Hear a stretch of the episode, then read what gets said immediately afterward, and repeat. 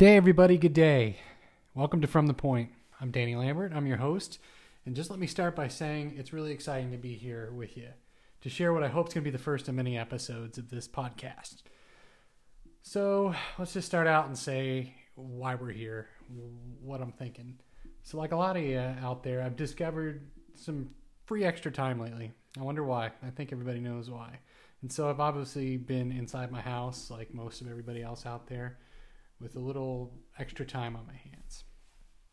As we know, some of us have decided to do constructive things, while other of us, well, there just seems to be no shortage of people creating doc and documenting their creative time killers out there.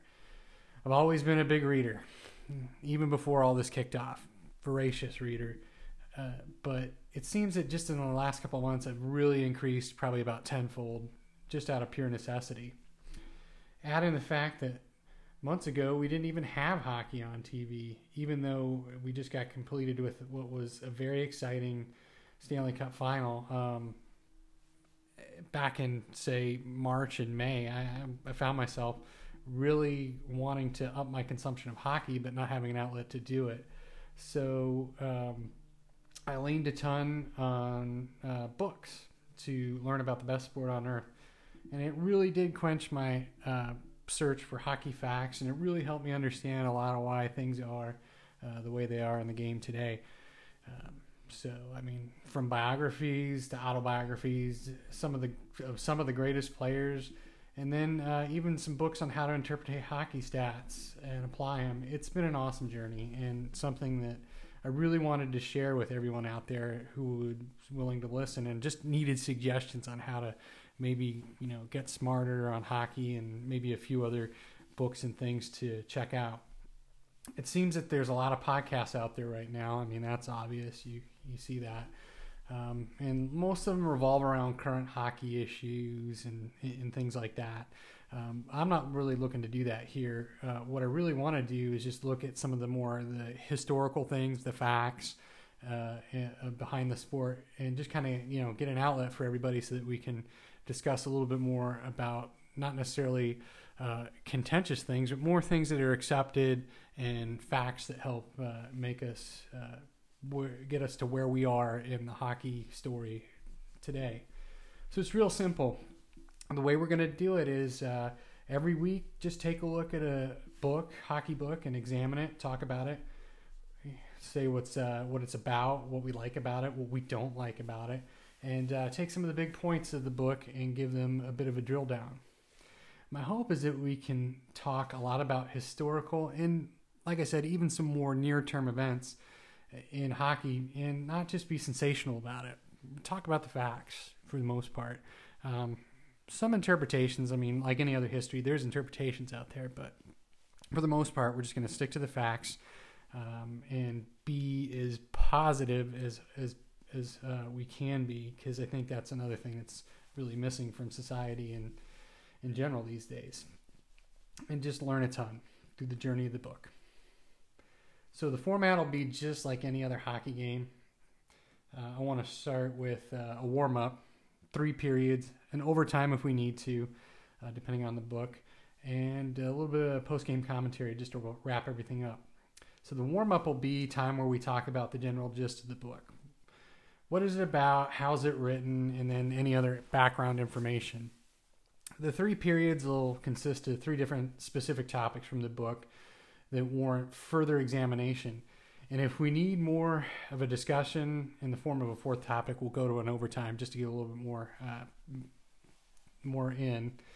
After all that's done, in the post game wrap up, we'll uh, have a discussion and give opinions on the book and recommendations to the reader really, in the end, it's all about talking some hockey, getting some good book recommendations out to all of you out there, and just having fun while we do it.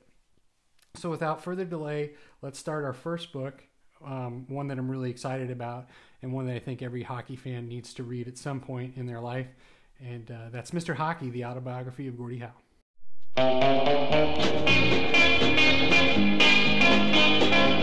Gordie greatest of them all.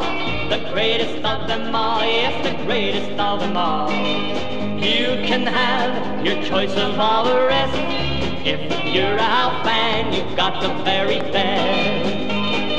Floral, Saskatchewan, his story all began. It didn't take him long to be known throughout the land. He's all-star right winger of the NHL today. Hockey fans from everywhere just love to see Howe play. So that little ditty was from Big Bob and the Dollars singing Gordie Howe is the greatest of them all, a single recorded in 1963. It's a great song, you gotta admit, especially for the subject that we're talking about. So, welcome to the warm up. So, before Gretzky, the greatest to ever put skates on was Gordie Howe. That seems to be the conventional wisdom. But once you hear Gordie's story, you start to realize that there was no one ever like Gordie Howe, and there will never be anyone like him ever again. Also, add to that, whenever Gretzky is asked who his favorite hockey hero is, he'll answer very quickly, without a doubt, it was Gordie Howe. I mean, after all, until junior hockey, the great one wore number nine in homage to Gordie Howe had to change it to 99. So when you really think about it, that 99 is 100% a uh, tribute to his hockey hero. And it says a lot if the consensus uh, greatest hockey player ever thinks that Gordie was the best player ever. So Mr. Hockey is Gordie's story told by told by Gordie. So it's raw and true to life, and it's really just a fun book. When you read the book, you find a very down to earth dialogue that sort of draws you in and keeps the pages turning very easily. Also, overall, it's a quick read. It's only 229 pages. The foreword is written by Bobby Orr. That's a total bonus. And then the afterword is uh, written by Gordie's kids. It's worth mentioning that in most books, it seems like you can really skip those parts and save yourself some time, and you really wouldn't have missed anything about the book. But take it from me, you will miss out on something uh, if in some great perspective on Gordie's life if you skip either the uh, the the preface or the afterword on this one. The afterword in this book is actually probably one of my favorites in any book I've ever read because of the way it just puts a bow on the whole thing. And as his kids outright say in the end, their father was truly a great man. Um, but I'll let you read the book and figure out exactly what they had to say about him. Uh, Gordie's story is really a great way to get to know hockey history too, uh, especially from the 1940s when he started, uh, in, all the way up into the 80s, and do it in a very quick manner. From his start, he started out in the OHA in the final years of World War II, and then navigating the NHL in the post-war period, all the way to 1971. Uh, you can see where he grew into the legend that he did through all the epic battles he had with some of the really greats of the day in of the NHL for that matter. Also, you get a glimpse into how the Red Wings at the time were built into what many consider to be one of the best teams ever in the 1950s, uh, led by the pro- famous production line of Howe, Lindsay, and Sid Abel, and how that uh, basically that line dominated the NHL and is remembered as one of the best ever. I also really enjoyed hearing about some of the scoring races that he had um, with like Rocket Richard and then some of the crazy battles that he would have uh, with some of the really you know famous hockey names, taking them into the corners and just uh, abusing him and, and, doing what Gordie Howe was famous for doing, uh, not being intimidated and doing the intimidation himself. And then you add into all that great NHL knowledge and facts that come along with this. You got Gordie's stories, and they're just amazing. They, they, they take the stats and they put something behind it. And then, even if that wasn't enough, uh, you get to learn about his entry into the WHA with the uh, Houston Aeros with his sons, Mark and Marty, in 1973 when he was 45. I can't imagine that. Just to let you know, I'm 42. I couldn't imagine starting a, a hockey career right now. Uh, that part of the book we'll talk over more in detail in the third period, though. Uh, but the idea that he could make that move at 45 and be a no kidding producer in the WHA and become the league MVP in 1972 for the Aeros, it's just nothing short of amazing. And it really highlights uh, what the book is all about and what his life was all about. Uh, just being an amazing person who was gifted with uh, this tremendous love and ability to play hockey. personally for me, I really enjoyed uh, reading about not only all the hockey stuff, but even still, I'd be remiss if I didn't say that uh, reading about his early days in er, in Saskatchewan were amazing. What I felt like he did a very good job of doing with his language and descriptions and everything was uh, describing what life in Depression era uh, Saskatoon was like. Uh, to the point where you start to really picture what all these places look like, like uh, what his old childhood house looked like, like the different places that he worked in, and uh, you know the street lamps and stuff where he ended up uh, learning how to play. Uh, just really cool, really cool. A glimpse into another world, really. And as I said earlier, I'll, I'll I just want to really save most of my final praises and critique for the post game. But for now, I think it's time that we really get into the game and drop the puck on period number one. Gordie Howe was a gentleman off the ice, but a tenacious talent on it. It all began for Mr. Hockey when he made his debut with the Detroit Red Wings in 1946. The 18 year old was surprised to hear his name called to start his first game. Jack Adams gets on bench, and when before we all come to the bench, and he says, "Okay, Abel, Lindsay, and Howe." God, but I jumped over, and that was my start. Howe scored in his first game, and immediately the production line was born. We all had talent. When he put us together, it was just a case. The machine would be like starting an engine. Everything started to click. The production line was rolling along until the opening game of the 1950 playoffs. While attempting to land a check, Howe suffered a near fatal fracture in his skull. He was told he might never play again. The Red Wings went on to win the Stanley Cup in 1950 without Howe, though he recovered and returned the next season. Did it tell him he's not going to play hockey again after nearly dying, and he comes back and he plays like nothing ever happened. And the Howe takes it and he! Over the next five seasons, he won four consecutive scoring titles, two Hart trophies, and three Stanley Cups. He was everything. And of course, on top of that, he was the best fighter. He put fear in the hearts of opponents because he was always going to get even. Don't ever get him dirty because look out because he's he might not get you tonight. He might not get you next game, but he'll get you. Gordie Howe was an offensive talent and an intimidating physical presence, but is perhaps most renowned for his durability.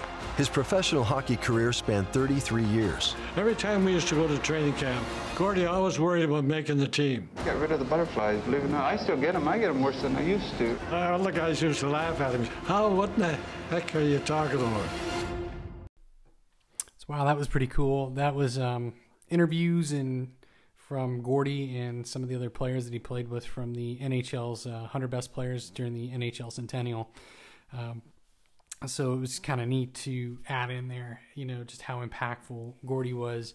Uh, get it from some words from his mouth, and then from some of the other mouths uh, that uh, of the players that he played with, including the late great Ted Lindsay, who was uh, his line mate for so long on that uh, really awesome and famous production line.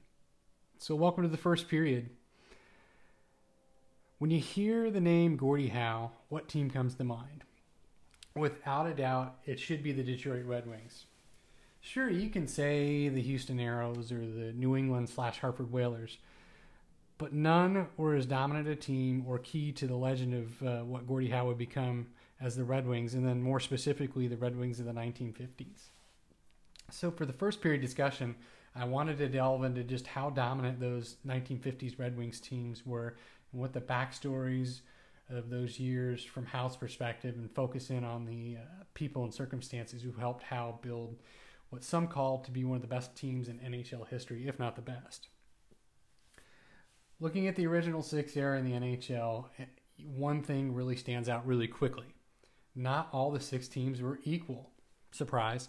And furthermore, uh, usually with few exceptions, the top three teams in the league, year in and year out, were the Canadiens, Maple Leafs, and Red Wings.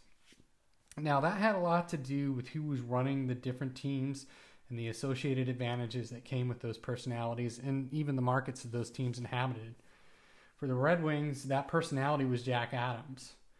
For 36 years, Jack Adams was the man running the Red Wings in roles as uh, coach and GM, and even as coach and GM at the same time.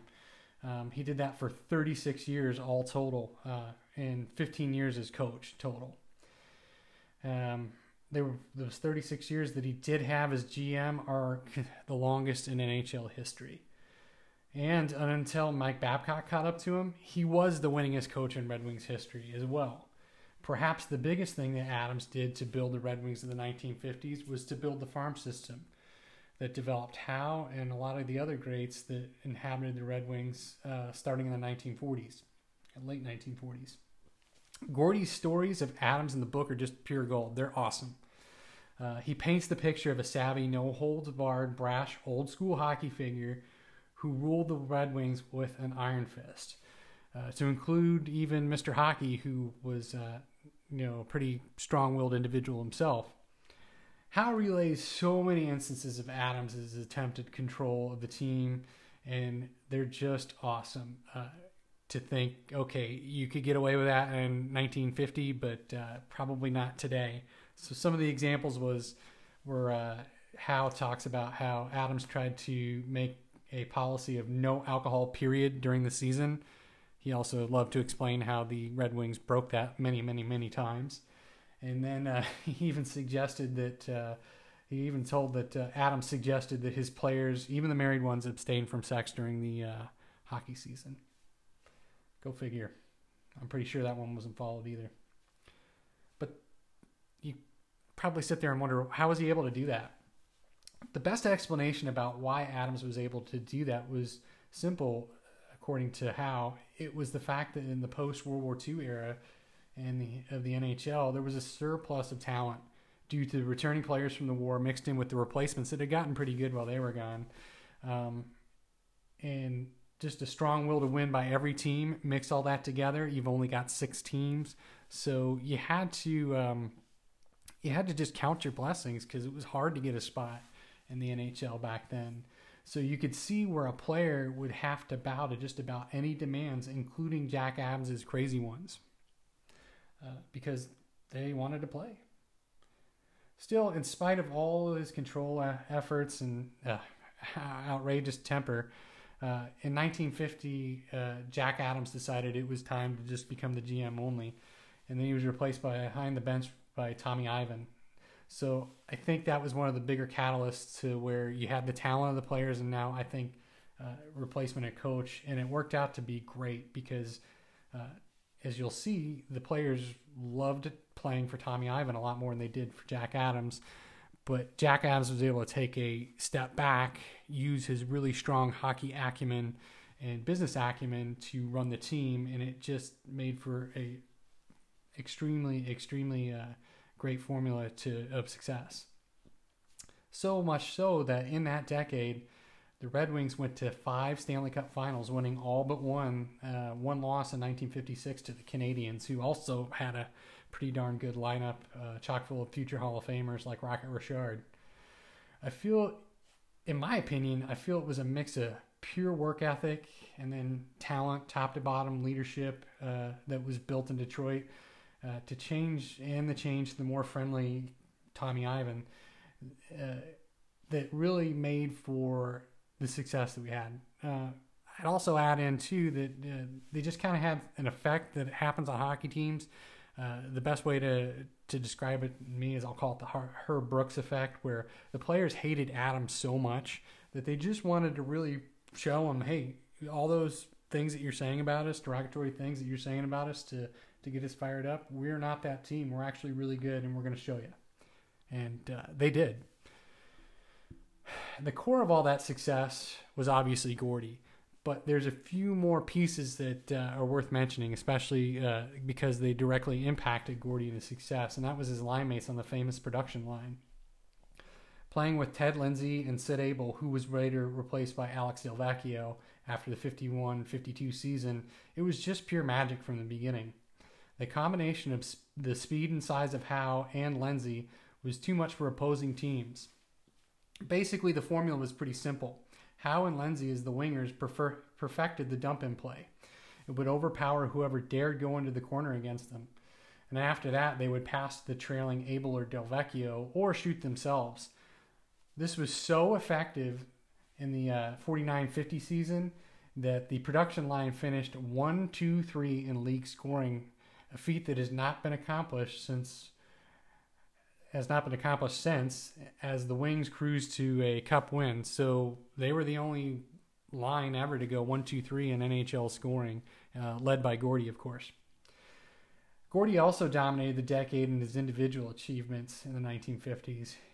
He won the Art Ross Trophy four times, to include three straight from 51 to 54 as NHL score, the NHL scoring leader. He was a first team All Star in six of the 10 seasons of the 1950s and won the Hart Trophy four times that decade. So, why did I decide to uh, lead off with Howe on the Red Wings in the 1950s? Simple.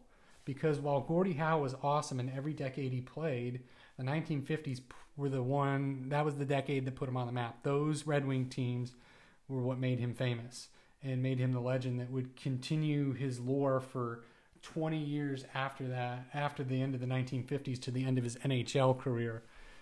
Basically, uh, just before the halfway mark of, of his playing time, Mr. Gordie was Mr. Hockey. Everybody knew him as that. I think that's quite telling that by the end of the 1950s, he's already considered to be the best player in the league and probably the best player ever. Sounds a lot like uh, what Gretzky went through, obviously, but uh, I also think that Gordie showed so much dominance that he earned his fame that early. That's that's amazing. Um, and it also made his life a little bit easier, but yet tougher um, for many reasons. So, as you'll see in period two, what I want to discuss is how life would get more complicated for Gordie as the business of hockey started to become too much professionally and in some cases personally towards the end of his Red Wings career. You described your play as rough and crazy. Now I'm curious, what is the difference? well, it's uh, roughness. You can you can bang people around. Even rough, you can con- be in conversation with somebody. Um, for instance, some of the guys I respected and, and knew as boyhood idols, or and especially in my early days, I'd yell "Look out!" and then I'd hit them. If I didn't like him, I'd yell out when I hit him. so it was. Uh, dirtiness is the, the, little extra. You can hit somebody, and uh, I was accused of elbowing. This is no excuse; it's all gone by. But I have very sloped shoulders, so in, in order to avoid hitting my head all the time, I'd put my arm up this manner and take the blow with the elbow, but at my chest level, and then at impact, it would fly out.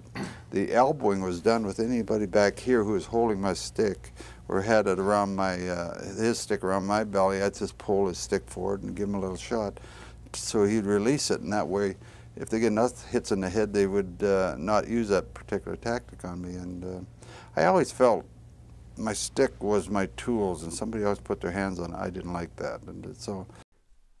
So that was an interview with Gordie um, that I think is uh, really important to listen to, and adds a lot of elements to the myth and legend of how he used to play.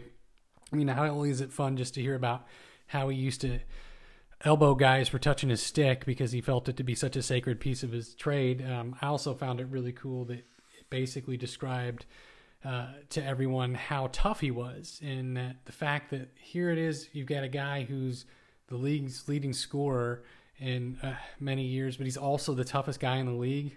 That's a complete package that you're never going to see again. Uh, in that domination on both sides of the uh, offensive and physical side of the puck. So um, that's why Gordie was so good, and that's why he's always considered to be one of the best. So, welcome to the second period. Dropping the puck on the uh, second frame, I want to talk a little bit about uh, the way NHL salaries were and how that affected how uh, back in the old uh, NHL before uh, the 1970s, or well, yeah, before in, in the early 1970s. As you know, salaries in today's NHL are huge and often seem like the players are getting more than their fair share of the pie. Even with the salary cap, I mean, I think we can all admit that uh, player salaries grow exponentially every year, and you sometimes wonder what justifies those numbers. Some people, yeah, obviously, they deserve to, they're very good at their craft and they deserve what they get. Um, others, not so much. But as you also know, it wasn't always like that. Uh, for players in Gordie Howe's NHL, it was with all almost without exception, a system that was clearly slanted towards the owner and the team coming out on top of any labor situation or dispute. For lack of a better term, the deck was always stacked against the player. In those days, there was no free agency, hadn't even been thought of just yet, uh, even though um, players probably dreamed of being able to sign with teams after their different teams after their uh, contracts were up. The concept of free agency as we know it today was not even anywhere near uh, in play. And basically, the way the system worked was the teams own the rights of any player from day one uh, when they sign with them, with their use of what they called the reserve clause in their contracts. The only leverage a player ever had in contract negotiations was that they could hold out at the expiration of their contract or demand a trade and negotiate with their team that they got traded to for a new contract.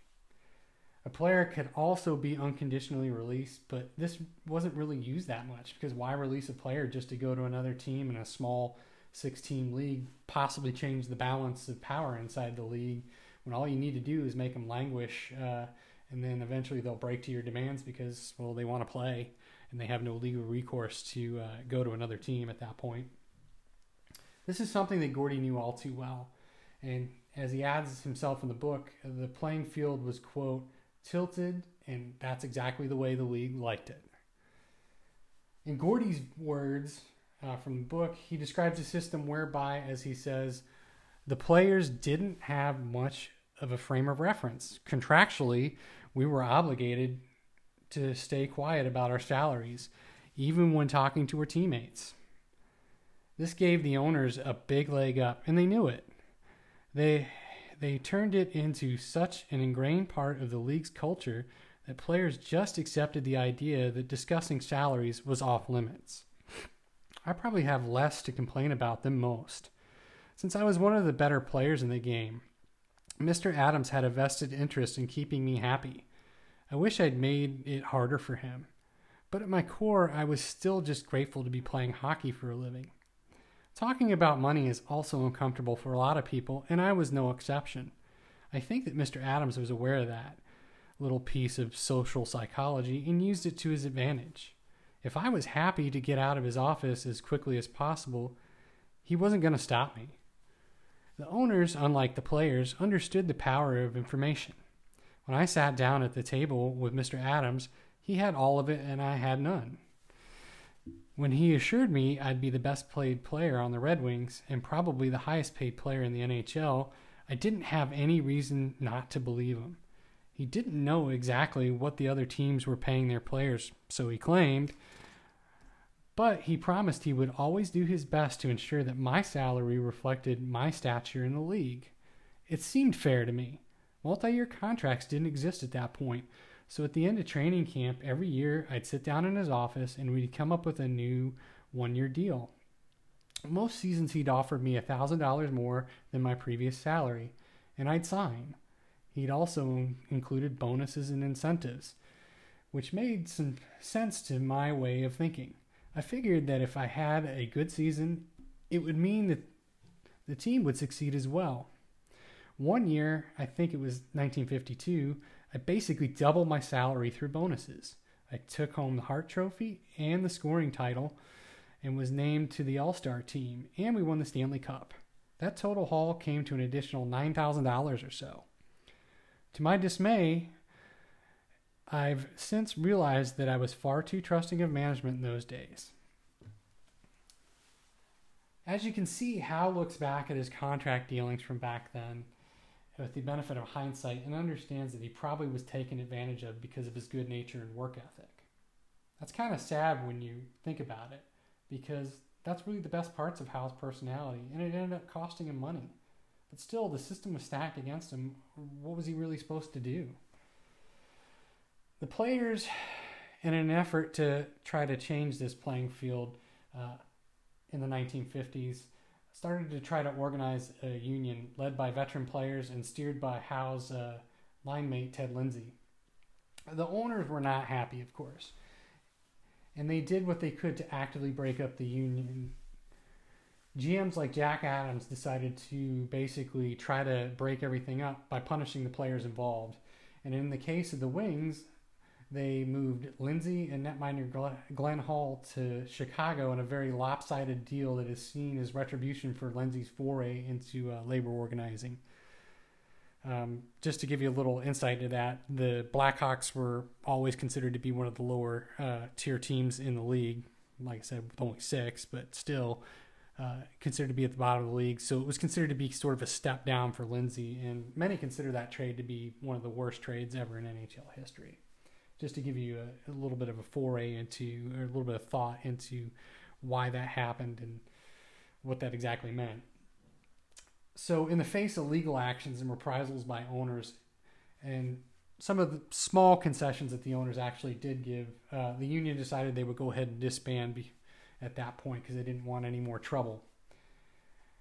Howe in the book basically talks about this and says that he sort of regrets not being more of an active participant. But as he says, he, his heart just wasn't in it at the time, and he just really wanted to play hockey. And I think that's understandable. Um, you know, uh, or being a labor organizer and trying to play hockey at this point, especially when you know that the the league is against it, is it's a tough thing to do. As a side note, at this point in the book, Gordie also takes a moment to talk about his relationship with uh, Ted Lindsay, um, which he describes their friendship, which was once strong uh, from the beginning of their playing days, as starting to deteriorate this uh, about this time uh, before Lindsay's exit to the Blackhawks. This part kind of struck me as really significant, really, from the book, because it was a short, because it was really short, and it seems to lament the loss of such a great friendship. Uh, to what he calls uh, some issue, what he calls out as some issues with their business relationship and some careless talk behind his back. Um, I just read that part and I thought that this was something that Gordie was not happy, happy about and uh, wished was different, even up until the end of his life. So, um, definitely something to clue into when you read the book. But back to the labor issue, it would come full circle into uh, Howe's personal kitchen about a decade later when the arrangement with the Red Wings that had worked out for almost all of Howe's career saw a big crack form towards the end of the 1960s when he found out the Wings had not exactly been uh, truthful with him about his pay situation and standing on the team salary wise. When Bobby Baun was traded to the team before the 1968 69 season, he and Gordie had a conversation about how much Bobby was making. Uh, Baun informed Gordie that he was making, in fact, more than him by a lot, which led Gordie to find out that defenseman Carl Brewer was also making more money than him. So not only was he underpaid, he was he was not the highest paid player on the Red Wings as he had been promised by the organization. As Howe describes it, that uh, in the book, it made him steaming mad Clearly, this had been going on for years, meaning that I had left Lord knows how much money on the table. I talked to Bruce Norris, and who became the GM at that time, and asked my salary be raised to $100,000 for the season. When he agreed to it straight away, I immediately knew that everything Bobby was telling me was on the mark. In retrospect, I should have asked for $150,000. I don't like to think about how much my family lost out on over the years because of the trust I put in management. It was more than just the money, however. I felt betrayed. The team liked to talk about how the organization was like a family, but in that moment, it sure didn't feel like it. That's a heavy statement on how he felt later, late in his career, towards a team that he considered to be his family. I think that looking at his salary situation, his overall age, and what led Howe to uh, make his first reti- is really what made Howe decide to do his first retirement in 1970 and 71. At that point, um, as we all know, sometimes with players and management, if there's something that is perceived as a slight, uh, sometimes it's just never reconciled. So that became the case with Gordie. He was unable to I don't think he was able to really reconcile that he had been lied to for that many years, and so he decided to retire. So looking at his retirement in 70 and 71, you, you find a player still that was still really good. Um, Gordie in 68, 69 posted 103 points. He got 71 and 69 70 and then 52 and 70 and 71 in his last season with the Red Wings. He obviously had a lot of hockey left in him, but I think he just simply didn't know where he stood with the Red Wings anymore. So um, that to him felt, made him feel like it was it was time to go. It was time to retire. But uh, as you know, retirement's not really wasn't really Gordie's thing. If you've ever heard this story before, um, as you can probably tell, he missed the game quite a lot. He'd only take two seasons off, and then he figured out he probably wanted to come back and play. And this time he'd be doing it on his own terms in a brand new league. So stay tuned for that. The third period is up next. I foolishly retired in seriousness for two years. I was, since I've tried it on several years, but the uh, in the two years of retirement, I've actually put on about 18 pounds, and uh, because I thought I was through, I was going to enjoy life, and to make that comeback. Well, you weren't was- through. You were over 40. Well, I think I was. They told me wasn't. I believed it too the first couple of weeks. But uh, even the two boys, Marty and Mark, on the way, which was very hot during the month of August in uh, Texas, and uh, with air conditioning on, we're still frying, and we're driving back home in between double shifts, and um, they they were both a little concerned with me because I'd pale right out on them, and then all of a sudden one day, everything come back, you know, click back, and uh, even the kids, as young as they are, said, uh, "It's there, isn't it?" I said, "It, it feels good," and from that day on, it was happiness again. To be back playing. It, it's always fun being back, and I think a real good, uh, really proof of that matter is now that you see all these old timers. You see the Bobby Goldums and uh, and all the old gentlemen of the past. They're still playing, and I played with them for two years, and I said, "This is ridiculous. I have to pay for my ice time when I could be getting paid." So, but uh, Hey, welcome to the third period. That interview was uh, Gordie talking about uh, what happened to himself after he retired, and then kind of what his decision was to start playing again, and uh, how he felt uh, playing along with his uh, with his boys and everything there. So, um, I really like that interview to introduce this period because that's what we're going to talk about. We're going to talk about Gordie's foray into the next part of his playing career. So, as we all know, competition can be a good thing. It can challenge you, and sometimes it can even force you into changing for the better. In almost all instances, you come out on the other side having been better for that competition. In the case of the NHL, one of their biggest challenges that changed them probably for the better came in 1971 with the founding of the World Hockey Association, or WHA. The WHA, or as the Rebel League as it would come to be known, would look to bring hockey to markets that the NHL would not dare expand into. But perhaps most of all, the WHA would start to offer compensation for the services of hockey superstars that were fair, uh, with higher salaries um, and no reserve clause, so that players could feel free to negotiate their contract uh, year to year in, a fair manner with different teams, not just the ones that had uh, signed them or drafted them. But before I get too deep into the particulars of WHA, I'll stop following that squirrel and I'll bring it back to Gordie because I really want to talk about the WHA in a later segment when we go over uh, a later episode when we go over the uh, really really awesome book called Rebel League that is the history of the WHA. So we're going to pick things up with uh, Mr. Hockey in 1973 when a very uh, interesting proposition starts to present itself. So, in at that time, uh, two of his three sons, Mark and Marty, uh, were now playing junior hockey for the Toronto Marlies in the OHL, and both of them were certainly re- great players.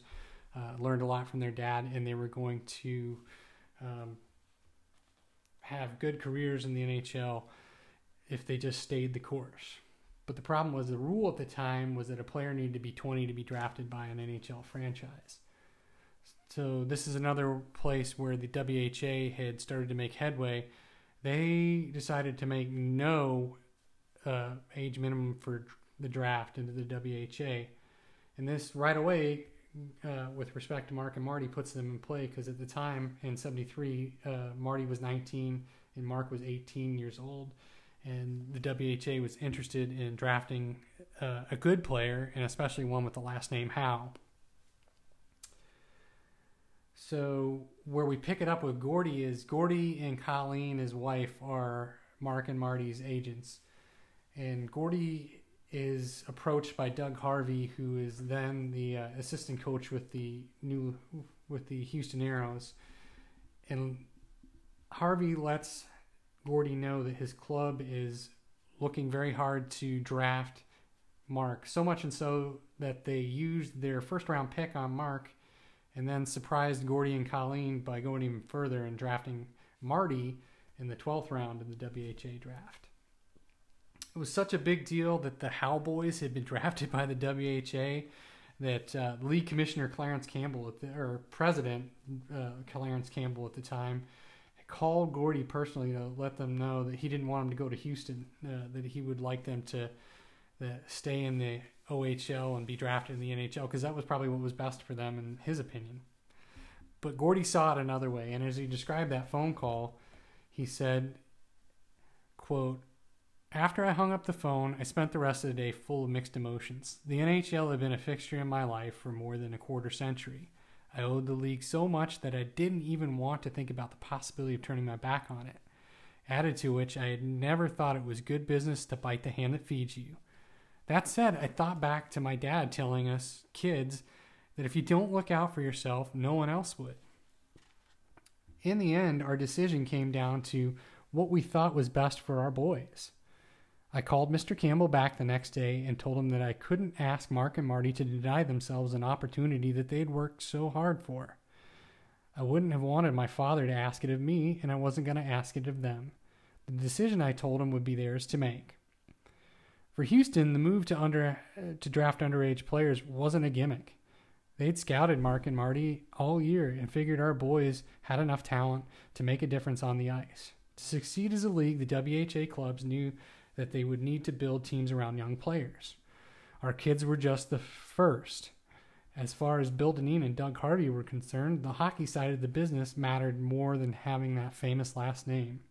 As for me, I harbored the dream that our boys would be playing professional hockey as long as I could remember. So, as you can see, Gordie understands that while the NHL is the more established league and that was the league that made him famous, he knows that the WHA opportunity is too much for his kids to pass up. So they've got the course plotted ahead. Uh, Mark and Marty are drafted by the Aeros, and uh, they're looking to negotiate their contract uh, contracts with the Aeros. So Gordie and Colleen go in, and uh, they're going back and forth with uh, Bill Dineen and Gordie keeps having the thought that it would be great to play with his kids, that he feels like he could, you know, get back up to playing shape and it, it would be a great thing. So he, in a telephone call out of the blue, really, uh, simply asked Dineen what he thought of all three Howes playing for Houston. As you can guess, the next thing out of Dineen's mouth, Dineen's mouth was, "Are you joking?" When he assured he was when he assured Dineen he was not, it was a done deal with the Aeros, and they were all in, and they all three signed with Houston. So, what made a 45 year old Gordie, who was already considered at the time the best player, to want to come back? Well, Gordie's words expounded just by saying simply, the idea of returning to the ice made Colleen apprehensive from the start. At 45, I'd been I'd be playing against kids half my age. I also had a list of injuries as long as my arm and hadn't played for a serious, a serious hockey game in two years. I won't say that I sh- didn't share her concerns, but I told her I always knew I was capable of it when I came into hockey. I'd have to get back into game shape, but I rarely struggled with conditioning. All the miles I'd skated on the choppy outdoor ice in Saskatoon had built a lifetime of strength into my legs. I knew they'd be there for me if I asked. The bigger issue would be come from deeper inside. When I retired in 1971, my heart wasn't in the game the way it needed to be. After two unhappy years away from the ice, I thought I'd come to realize something that was crucial about myself. I was a hockey player, first, last, and always. The thought of lacing them up in Houston to play alongside my boys made me feel like I was 22 again and I couldn't wait to get back on the ice. Now, for those of you who don't know what happened, I'll start by saying this. Not like other greats that unretired, Howe came back and was actually able to play and play at a high level. He picked up right where he left off and took it up even probably even a, a little bit of a notch. His last season in Detroit, Howe scored 52 points. In his first season in Houston, he scored 100 points, third best in the league, and he won league MVP. Granted, the WHA was not the NHL, but still, you see that how you have to see that how, with the benefit of rest and rejuvenation in the form of a new start with his sons, it was just a magical combination. Okay, so then you think to yourself, he was just amped, and there's no way he can do that in any other seasons. That's just an uh, aberration. Wrong. Mr. Hockey went on to play six more seasons after that and scored 90 points in three of those seasons. And he led the Aeros to two AVCO Cups. That's the WHA championship for those of you who are new this whole WHA thing. I wasn't it wasn't just the scoring either. Gordie's tough as nail persona was still huge. WHA players all knew you didn't want to go into the corner, still didn't want to go in the corner with Gordie, lest you end up getting totally wrecked. Also, it was well known in the WHA that if you messed with one of the younger Howes, the elder one was down and well able to mess you up. Just imagine a 15 year, 50 year old Howe demolishing players half his age. It happened. After four seasons with the Aeros, like many of the WHA's franchises along the way, they became the Aeros became victims of low revenue and chaotic spending uh, that happened so much in the WHA. And the new owners of the Aeros decided that they could not afford the Howes before the 1977-78 season. So in 1977, the Howes signed with the New England Whalers, where Gordie would play three more seasons to include the 1978-80 season when the Whalers made the merger into the NHL. Mr. Hockey was back in the NHL, and the Howes were the first father and son combo to play together in an NHL game. Not to mention, when Gordie was 52, he finally hung up his skates in 1980 after a 42 point campaign. I challenge anybody to score 42 points when you're 50 years old, much less 52. Just as importantly as his early days in the 1950s, or perhaps even more importantly, the later segments of Gordie's career in Houston and Hartford uh, were central to the myth and legend of Mr. Hockey. To play at such a high level into his 50s, the feat that feat will never be duplicated again. You're never going to see anybody play that long. Chelios got close, but he didn't get to 50.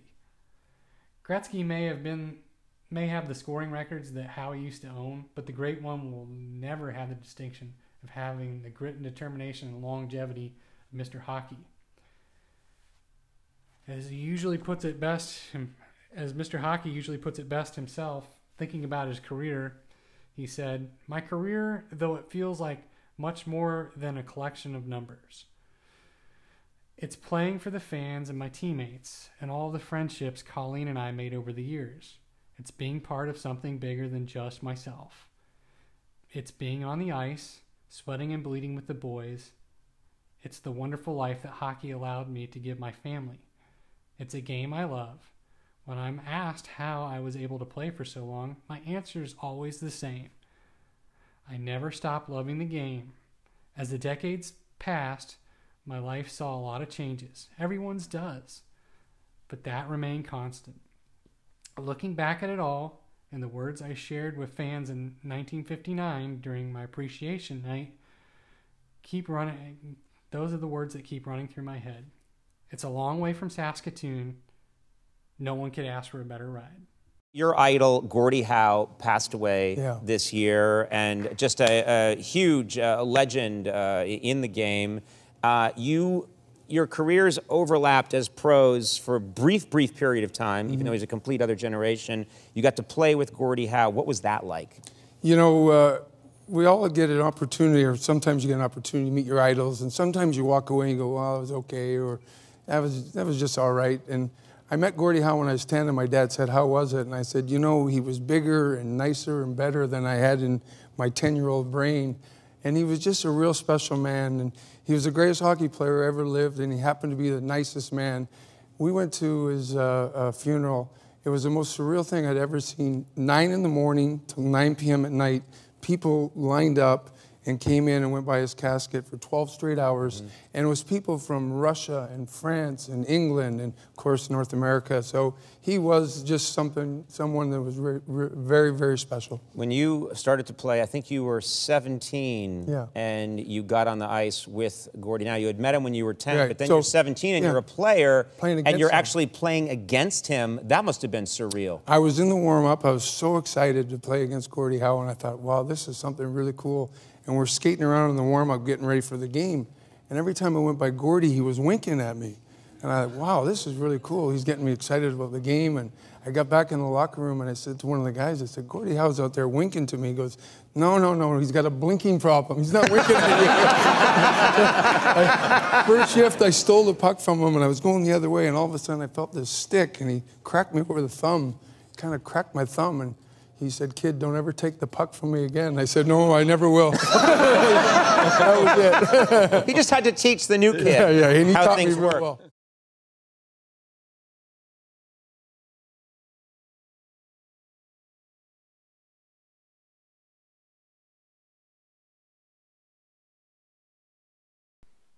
Welcome to the post game. What you just heard there was an interview on the uh, Conan O'Brien show with Wayne Gretzky, talking about Gordie Howe and his passing, and uh, just what Gordie Howe meant to Wayne and what it was like to play with him and meet him. And I think one of the coolest things about that entire uh, interview was just how Wayne explains to Conan how meeting Gordie at age 10 was such a treat and that unlike uh, many people out there, uh, he didn't disappoint. I think that's kind of an interesting uh, way to end things and to start this uh, post game wrap up is just to say, hey, Gordie was a great guy and it came through in everything he did. And it's kind of a really neat when a young kid like Wayne Gretzky can go ahead and uh, acknowledge that right away.